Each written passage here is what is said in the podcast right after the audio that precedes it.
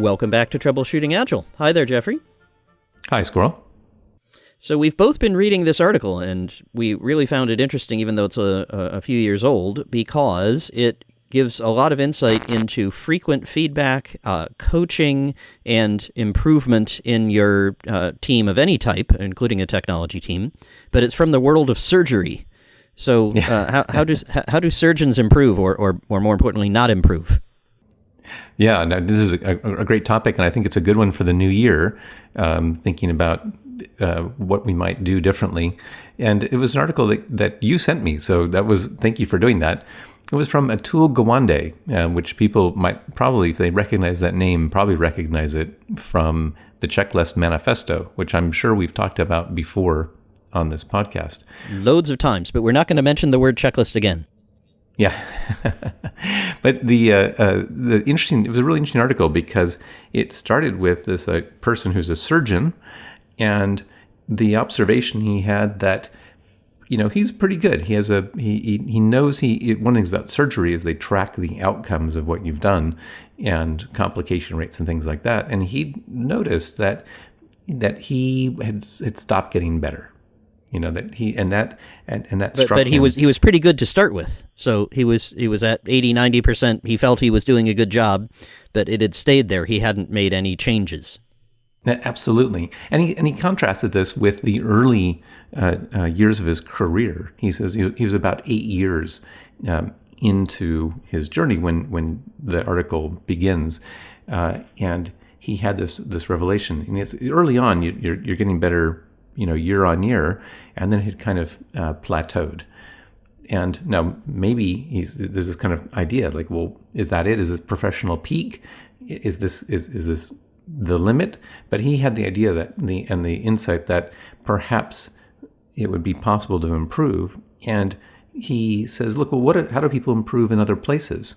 And what struck him is that other people who uh, care seriously about improvement, they have coaches.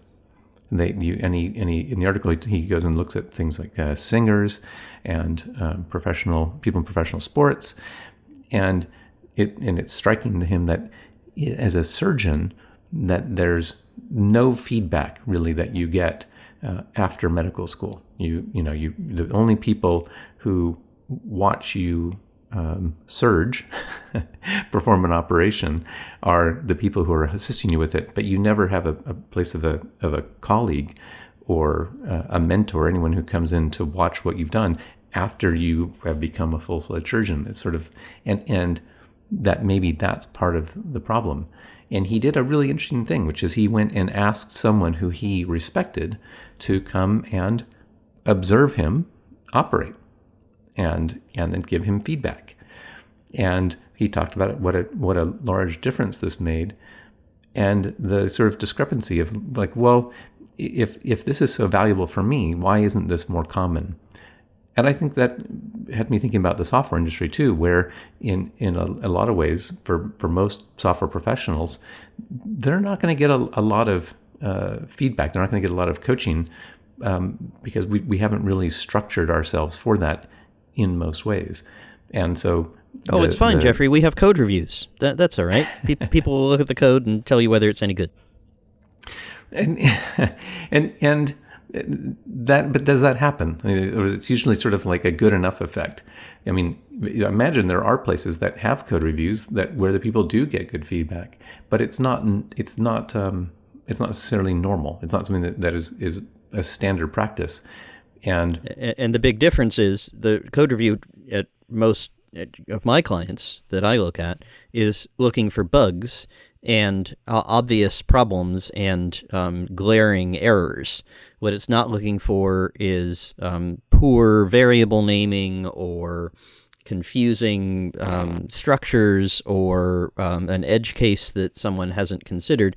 You might stumble across that, especially if you um, use large um, commit sizes. If you're changing many, many lines of code at once you will definitely not be able to find those sorts of things unless you devote a huge amount of time to code review. That's right. And normally the question is the, the level here is sort of adequacy or sufficiency. It's it's not you know, how can I how can I reach my personal best? How can I how can I continue improving? And when I first read this, I, I thought, oh, this would be great to talk about. But then I also kind of had a twinge, which was like, oh, but I, I, would feel a little bit like a hypocrite because, you know, when I, I, I've never hired a coach. Uh, and, and then you reminded me that I definitely had had coaching. you just hadn't was, hired us. Yeah, that's right. But that when uh, many years ago, back in, in uh, 2012, uh, when you and I first started looking into this communication stuff, we we had a, a, coach in Benjamin Mitchell who knew this stuff very well, and we the the way that we improved was we would have group practice sessions where we'd come in and and get feedback, and the the the, the thing that struck me once you pointed that out was not only did I get uh, sort of you know, very explicit coaching on communication, but that communication was an area that I had considered my strength, one of one of my my strongest attributes in my professional career. I had been a um, public speaker. I had uh, talked at lots of conferences. Um, I did speech and debate in high school. I, I, you know, for people who, who've done that, who understand what the National Forensics League is, I, I had a, a double Ruby in, in, in that. So I had done lots of speaking. Uh, and not only that, but I had talked about communication for people in software at conferences for uh, quite a long time. And, and, I, and I believed I was very effective and I believe the advice I gave was very effective.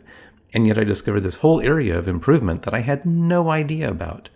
And that was a had a tremendous follow-on effects, like such as our book. So it had a big impact on my career when I got coaching on an area that I consider myself already good at, and that was a, a real um, surprise for me, and it made me feel much more connected to to the article and the and, and the surgeon there. And, and the, the difference, the, the thing to emphasize that our listeners might be encountering is your, your tech team or you yourself might do things like code reviews and retrospectives and feedback mechanisms from customers and so on. You might think to yourself, wow, we're getting a lot of feedback. Why, why do we need any more? But the difference is that's like the, uh, if we take the um, Gawande example, that's like the hospital um, doing uh, in- inquiries into bad outcomes when the patient dies or something like that, or the um, surgeon doing a, a, a, teaching round, so um, might get some feedback uh, as a result of teaching or, or uh, considering his or her work uh, in that way. But what you don't have is regular, continuous attention to mo- very small but very significant improvements which a professional can make at the top of his or her game. It's, uh, you know, if you imagine what is uh, a, a, professional footballer getting better at, right? We've just had the World Cup. I know nothing about football, but um, I, I think you have to kick the ball, and you probably have to kick the ball slightly differently. I don't know because I'm not a professional footballer. But uh, it, it, must be that you move your legs slightly differently. You um, balance with your arms um, a millimeter different um, during a certain type of uh, play. And those things make massive, massive differences to the outcome in the game. But if you just watch a few films, if you uh, observe how many goals you've scored, uh, that won't give you the kind of feedback that you would get if you had a uh, highly skilled coach who's looking for those millimeter differences. And that's what we're probably missing. That's what our listeners are probably missing in their teams for their processes and in their coding for their individual contributors, uh, who is looking at that area of expertise and providing tiny, tiny improvements which add up very quickly to a significant uh, boost. Right, exactly. And this is something we've talked about uh, before in a past episode, and we'll put a link in the show notes. We talked many years ago about the principles of the Agile Manifesto. And in particular, one of them is Principle 12, which is basically talking about retrospectives and that uh, as a, as a place for improvement. We talked about the power of incremental improvement. And we, we also cited there's a, a an excellent article that came to mind. Uh, one of my, my favorites is, is this article called The Mundanity of Excellence. And it's an ethnographic uh, study of swimmers in America in the 70s. And it had some findings that are very consistent with uh, the, the inspiration from Atul Gawande here. And in particular, it talked about how swimmers, you could see dramatic uh, changes in their performance, dramatic improvements, when they changed coaches, because the different levels, the stratification within swimming, uh, was was based on technique, and that different coaches knew different techniques, and when you learned a new technique, it kind of took you up a level. So, if in swimming they were rating people from C uh, up to um, triple A, I think was the was the rating. And as you stratified from these different levels of competition, the, essentially the at between the different levels, they they weren't doing the same thing but faster. They were doing different things. They were qualitatively different. And so the question here is, how do people learn some of those qualitative differences? I think uh, Squirrel. We, hopefully, we've made the case for that. Uh, this is something worth doing. I think maybe we should next time get into sort of ideas about how people might do this? What, how could people actually bring this insight about qualitative differences into their workplace? What do you think about that? That sounds like a super idea. Let's do that for sure. So, uh, if you are trying to make these kinds of incremental improvements yourself and having trouble, or if you have a method that has worked well for you for getting coaching and improvement uh, in your tech team or in your uh, professional executive um, performance, anyplace else, uh, we'd love to hear from you. Uh, the way to do that is to go to agileconversations.com and you'll find us on Twitter and email, and there's free videos and lots of material there. And I think we have 225 of these episodes now, so uh, you know we're doing pretty well. So we'd love to hear from you. We'd love to get more, um, give you more opportunities to, to learn and improve, have a look at agileconversations.com to do that. And of course, you'll hear us next week where we'll pick up this topic again and we'll be back on Troubleshooting Agile next Wednesday. Thanks, Jeffrey. Thanks, Squirrel.